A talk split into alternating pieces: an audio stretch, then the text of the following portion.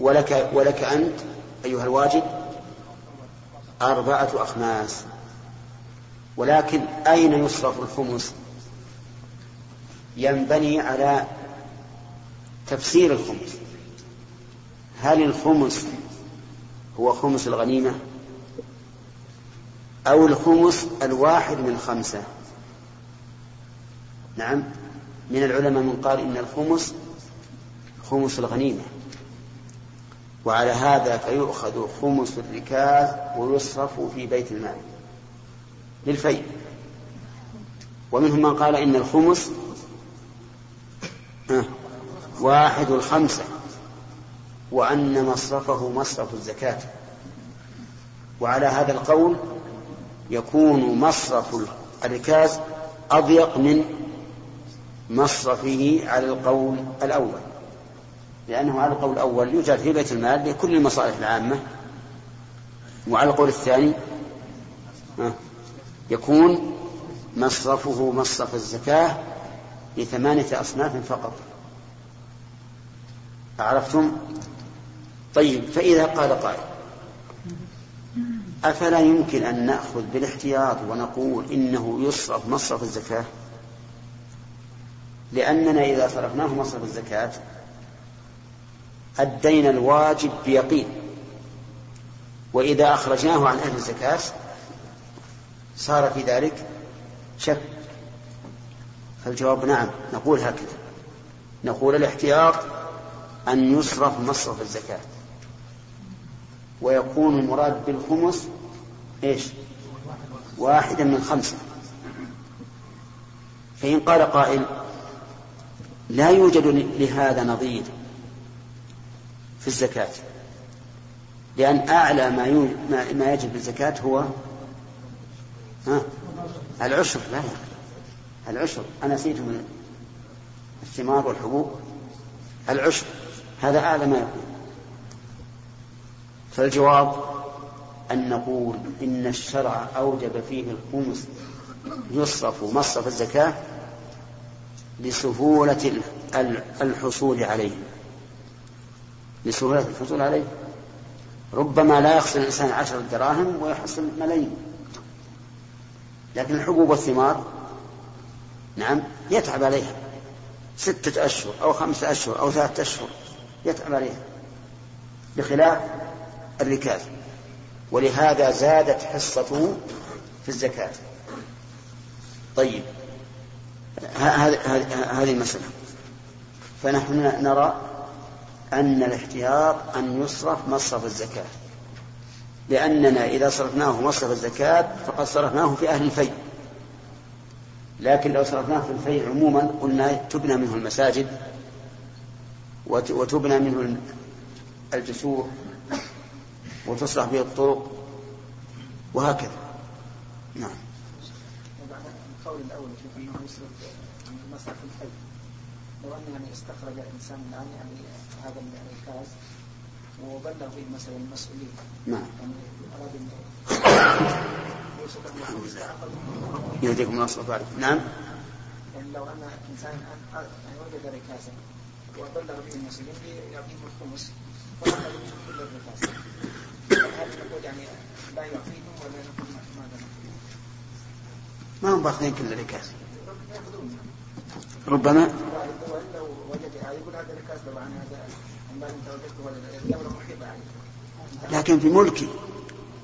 لو مثلا راحت الان في يعني الأماكن الأثرية وجدوا في الاماكن لا الاماكن الاثريه ما, له حق ياخذ ولا شوف الآن لو مثلا هذا هذا الركاز لو وجده شخص في بيتي وأنا قد استأجرت ليحفر هذا الركاز فهو لي. وإن استأجرته ليحفر لي بئرا ولكن عثر على هذا الركاز. نعم. فهو له. أما الأماكن الأثرية ما يمكن الاعتداء عليها من سائر الناس. نعم.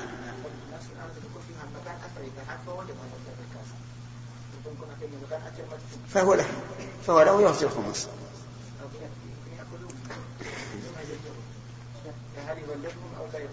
ما دام رجحنا أنه وصف مصرف الزكاة فالحمد لله. يصرف مصرف الزكاة وينتهي. نعم.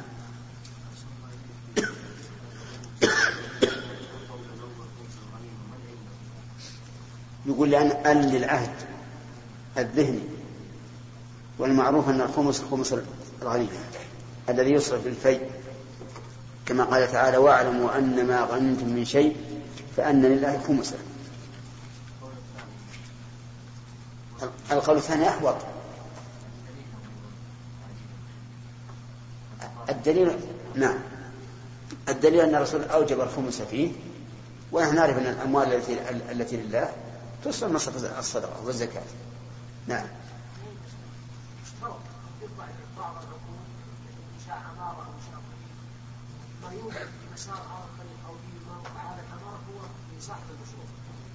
كيف؟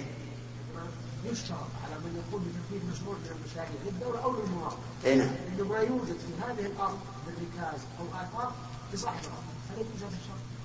أي ما في شيء ولا بأس به لأنه ملكه لأن الأرض يشمل تشمل يشمل العقد عليها كل ما فيها إلا المودع المودع فيها مثل الكنز ما ما يدخل في البيع ما ما يدخل في البيع لماذا؟ لأنه لموجده اي اشترطت على من ينفذ الاسم هذا عند الحفر ما يوجد. في الحفر تحت الحفر فهو للدولة أو لا بأس إذا التزم بهذا ما في مانع. اي لا بأس.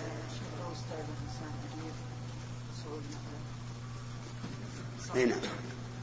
هذا مثل البيع مثل البيع إن كان صغيرا بغير إذن وليه فهو ضامن وإن كان بالغا عاقلا فإنه ليس بضامن. هي مثل البيع إلا إذا كانت النخلة مثل ما نقول نحن هتيانة. تعرفون هتيانة؟ ها؟ الهتيانة معناها يعني البالية. إذا كان بالية ولا أخبره فهو ضامن. نعم. نقول ما عليها ضمان ما صاحب ضمان. نعم. ولكن نقول عليها ضمان على صاحب ضمان يبالغ في الوضعي من الوضعي إيش أخذ الوضع؟ لا لا. لأن السكران عند كثير من العلماء مكلف. لأن السكر هذا حرام. ما يعذر به. إنما يقول هذا هذا ليس خطأ وضعيا بل هو. الحمد لله والصلاة والسلام على رسول الله. قال البخاري رحمه الله تعالى باب العجمع جبار. وقال ابن سيرين كانوا لا يضمنون في كانوا لا يضمنون من النفحة ويضمنون من رد العنان. وقال حماد لا تضمن النفحة إلا أن ينخس إنسان الدابة. وقال شريح لا تضمن ما عاقبت أن يضربها فتضرب برجلها. وقال الحكم حماد إذا ساق المكاري حمارا عليه امرأة فتخر لا شيء عليه. وقال الشعبي إذا ساق دابة فأتعبها فهو ضامن فهو ضامن بما أصابت وإن كان خلفها مترسلا لم يضمن. هذه الآثار التي ذكرها البخاري رحمه الله معلقة والمعلق إذا جزم به فهو عنده صحيح. هذه القاعدة في صحيح البخاري أن المعلق من الأحاديث أو الآثار إذا جزم به فهو صحيح. سبق لنا معنى العجمة جبار أن المراد بالعجمة البهيمة والجبار بمعنى الهدر الذي لا ضمان فيه. وسبق لنا أن جناية البهيمة هدر إلا إذا كانت تحت يد متصرف سائق أو قائد أو راكب. فإذا كانت بيد متصرف ينظر في هذا المتصرف إن فعل ما لا يجوز أو أهمل فيما يجب كان ضامنا وإلا فلا. هذه القاعدة الأساسية في ضمان البهائم. كذلك أيضا يستثنى من ذلك ما إذا اقتنى دابة معروفة بالصول والعدوان فإن عليه الضمان. ويستثنى من ذلك ما أتلفت المواشي من الزروع في في الليل أو في النهار. ها؟ ما أتلفت. ما أتلفت في الليل فهو غير مضمون؟ ها؟ إيه نحن نقول يستثنى.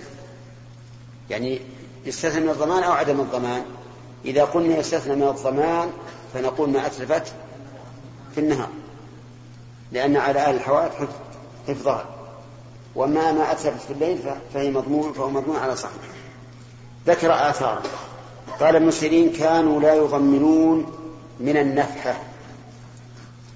ابن سيرين معروف أنه من التابعين.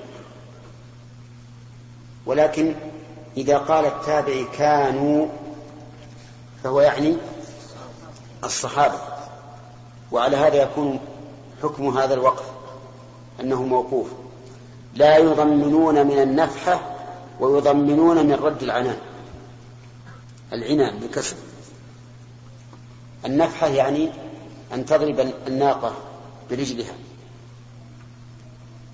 تضرب برجلها أحدا فيموت أو ينكسر أو ما أشبه ذلك. هذا لا ضمان فيه. وذلك لأن النفحة ليست باختيار صاحب الناقة.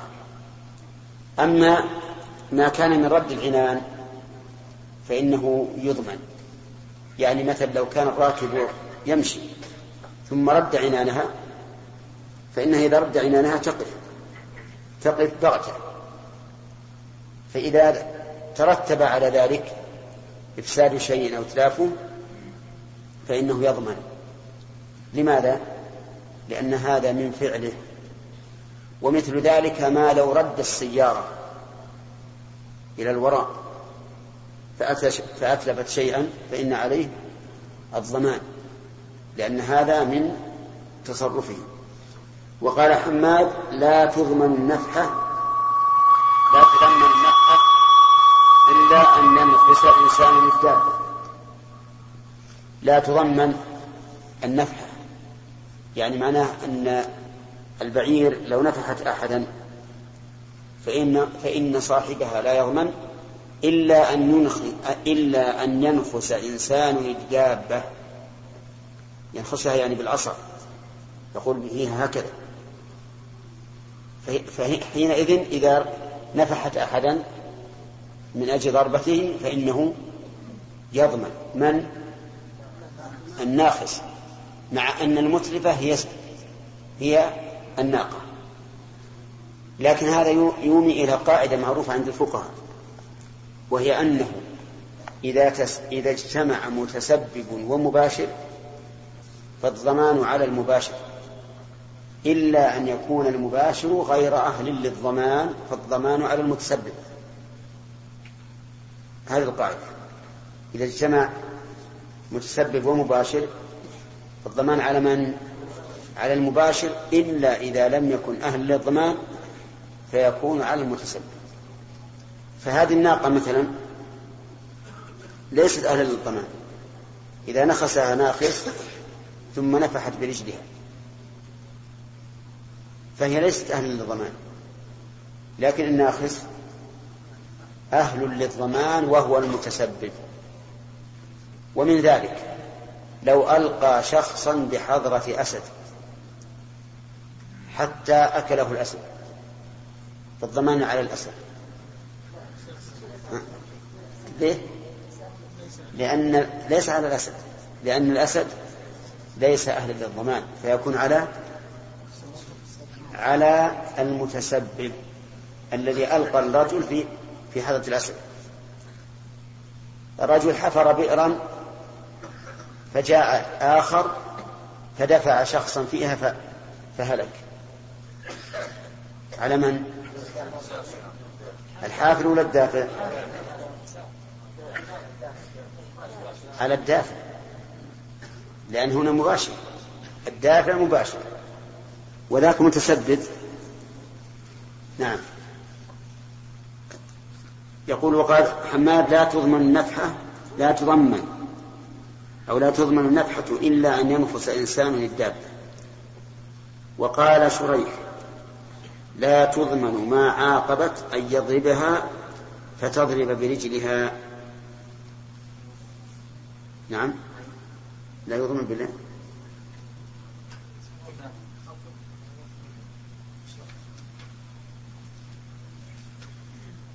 يقول بمثنات فوق- الفوقية أو التحتية مبني المفعول فيهما لا يضمن. إذا نسختان. لا تضمن ما عاقبة أن يضربها فتضرب برجلها. يعني معناه أنه لو أن أحدا نخسها فنفحته هي برجلها وضربت فلا ضمان على صاحبها. لماذا؟ لأنها نفحت معاقبة معاق- معاقبة لنافذها ل- لمن نخسها فلا ضمان. وقال الحكم محمد إذا ساق المكاري حمارا عليه امرأة فتخر لا شيء عليه. نعم المكاري يعني الذي يؤجر بهائمة. والصورة التي ذكر شريح حماد الحكم حماد إذا كان المكاري يسوق الحمار وعليه امرأة فتخر فلا شيء عليه. لكن بشرط أن يكون سوقه للحمار بالمعروف. فإن كان سوقا شديدا حثيثا فخرت المرأة منه فإن عليه الضمان. عرفتم؟ فقول إذا ساق يعني سوقا إيش؟ معروفا. معتادا لا يخرج عن العادة. فتخر فلا شيء عليه. وقال الشعبي إذا ساق دابة فأتعبها فهو ضامن لما أصابت وإن كان خلفها مترسلا لم يضمن. هذا كأنه قيد لقول الحكم محمد. إذا ساقها فأتعبها يعني معناه ساقها سوقا شديدا حتى تعبت فخرت أو خر راكبها فعليه الضمان. وإن كان مترصعا خلفها عن العادة فلا ضمان. وكل هذه مسائل جزئية تعود إلى أصل ذكرناه سابقا وهو التعدي إيش؟ التعدي أو التفريط. فالتعدي فعل ما لا يجوز والتفريط ترك ما يجب هذا هو الذي يدور عليه الضمان في هذه المسائل. إيش يقول شرح. الشرح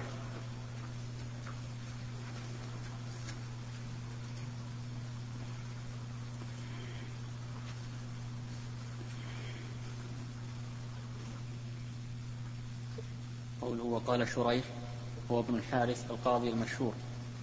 قوله لا يضمن أو لا تضمن مع عاقبة أي الدابة أن يضربها فتضرب برجلها وصله ابن أبي شيبة من طريق محمد بن سيرين عن شريح. قال يضمن السائق والراكب ولا يضمن ولا يضمن ولا يضمن الدابة. أو ولا يضمن الدابة إذا عاقبت.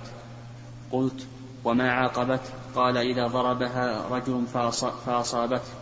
وأخرجه سعيد بن منصور من هذا الوجه وزاد أو رأسها إلا أن يضربها رجل فتعاقبه فلا ضمان. قوله وقال الحكم طيب. إذا ممكن أن نأخذ من كلامه قاعدة وهي أن الدابة إذا عاقبت فلا ضمان على صاحبها. لا ضمان على صاحبها. أما إذا عاقبت صاحبها فمعلوم أنه لا ضمان عليها هي. ليس عليها ضمان. لو أن صاحبها أجبرها على أن تدخل محلا لا تريده. كما يوجد في بعض الإبل الآن. يريد أن تدخل في الفحوش وتأبى فيضربها ضربا شديدا فتعاقبه ماذا تفعل به؟ ترفسه برجلها إذا رفسته برجلها فهل أحد يضمن؟ ها؟ لا أحد يضمن لا أحد يضمن لأن صاحبها هو الذي أكره حتى لو فرض أن هذا خادم ليس هو صاحب البعير ليس هو صاحب البعير ولكنه خادم فرفست فهي مدافعة عن نفسها لا ضمان عليها ولا على صاحبها أيضا. هنا نعم. من داود.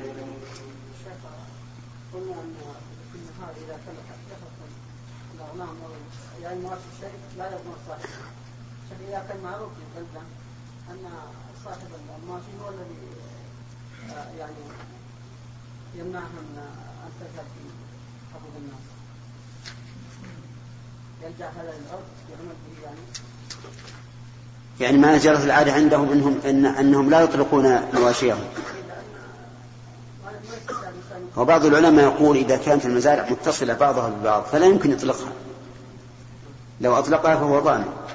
لكن إذا كان في البر بعيد عن عن المزارع. ثم أطلقها لترعى ما, ما أخرجه الله عز وجل من الأرض. ثم انعطفت. على هذه المزارع فهذا هو الذي فيه الضمان هذا ما يحتاج إلى عرف لأنه مفرط. الذي يرسلها بين المزارع يعني ليس ليس شيئا أنبته الله عز وجل. فهذا متعدي في الحقيقة. هذا ها؟ قد يكون شيء شيء أنبته الله. لكن يعني في أوساط مزارع أوساط المزارع ما يمكن يطلقها الإنسان. نعم إذا دفع إنسان آخر في وجه سيارة هل تكون عن قاعدة سبب مباشر ما تقولون. يقول دفع شخص آخر في وجه السيارة. فدعست.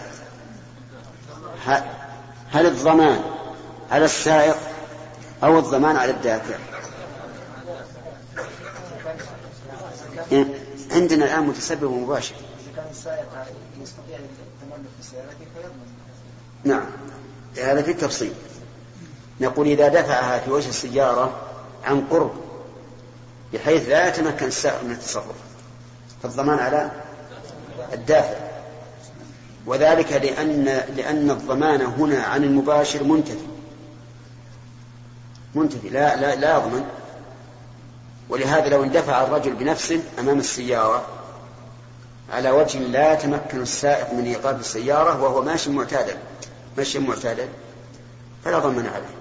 فهنا لما تعذر الضمان من قبل المباشر إيش؟ صار الضمان على على المتسبب. ولاحظوا أنه أن هناك قيدا أيضا لا بد منه. ما لم تكن المباشرة مبنية على السبب.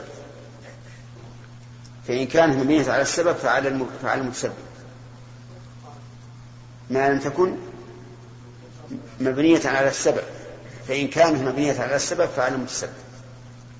يعني مثل لو شهد شاهدان على رجل بقتل عمدا فقتل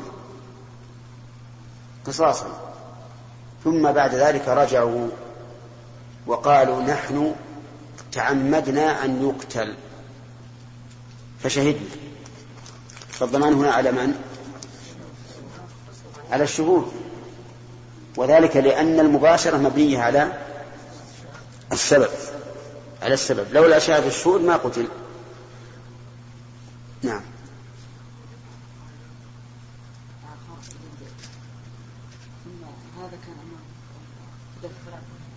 ارفع صوتك لو رجل دفع آخر. مم. كان أمام رجل آخر هذا رجل ثاني ودفع فسقط الثالث وبقي دفعه على رجل. نعم. دفع رجل آخر على رجل آخر. ثم؟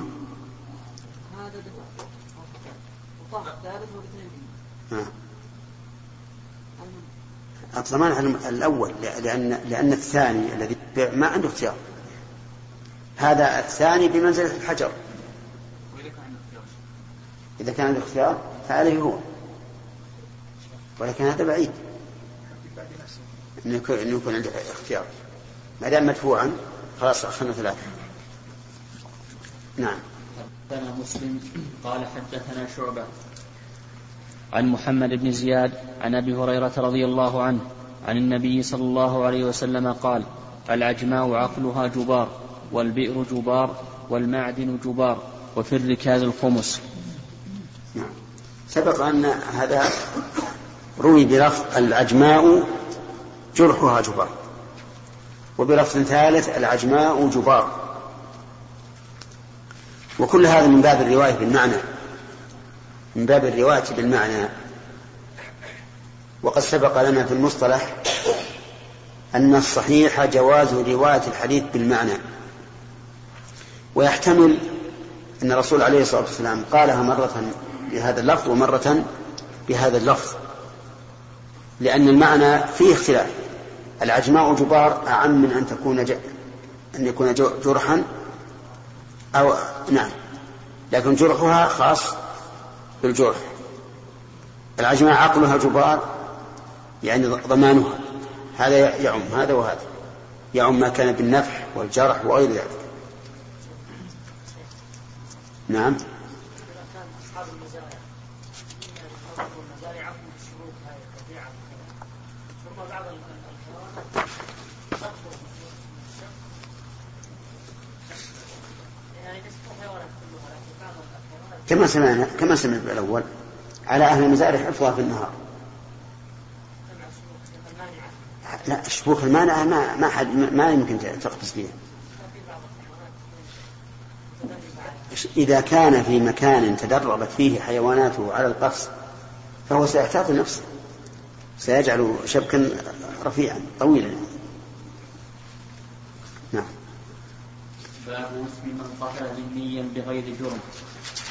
حدثنا قيس بن حفص قال حدثنا عبد الواحد قال حدثنا الحسن قال حدثنا مجاهد عن عبد الله بن عمرو رضي الله عنه عن النبي صلى الله عليه وسلم قال من قتل نفسا معاهدا لم يره رائحة الجنة وإن ريحها يوجد من مسيرة أربعين عاما. نعم. الترجمة أخص من ال- الدليل. فهل يعتبر هذا عيبا؟ الجواب لا. لأنه إذا كان الحكم أخص من الدليل فلا بأس به. لأنه يستدل بالأعم على الأخص. أما إذا كان الحكم أعم والدليل أخص فإنه لا يصح الاستدلال به. لأنه لا يستدل بالأخص على الأعم. ولهذا نجد كثيرا في كتب أهل العلم يقول الدليل أخص من الدعوة. أخص من الدعوة. يعني مثلا إذا قال المدعي هذا هذا حرام ثم استدل بحديث أخص مما قال فإنه لا يسلم له استدلاله لكن لو كان لو كانت الدعوة الحكم أخص ثم استدل بأعم. نعم. كان هذا جائزا لأن الأعم يشمل جميع الأفراد التي منها هذا الحكم الأخص. نعم. طيب الآن الترجمة. باب إثم من قتل ذميا. والذمي أخص من المعاهد. لأن الذمي من عقدنا معه عقد ذمة يقيم في بلدنا بلد الإسلام ونحميه ويس- ويسلم لنا الجزية والمعاهد ليس كذلك. المعاهد من بيننا وبينه عهد باحترام الأنفس والأموال. كما جرى مع الن- النبي صلى الله عليه وسلم مع أهل مكة هؤلاء معاهدون وليسوا ذميين. إذا يكون الحديث أعم من الترجمة فإذا كان من قتل المعاهدة ولو لم يكن ذميا يعاقب بهذه العقوبة أنه لا يرى رائحة الجنة فمن قتل الذمي فهو من باب أولى نعم.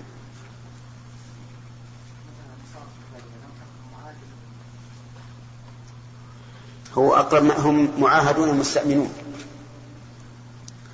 أما كونهم معاهدون فهو باعتبار العهد العام بين الأمم المتحدة وأما كونهم مستأمنون فلأنهم جاءوا بأمان بعقد من كفلائهم فهم مستأمنون والمستأمن والمعاهد حكمهما واحد لا ما هم ذميين ليسوا ذميين هنا ها؟ لعدم الجزية ولا ولأنهم غير مقيمين في بلادهم نعم.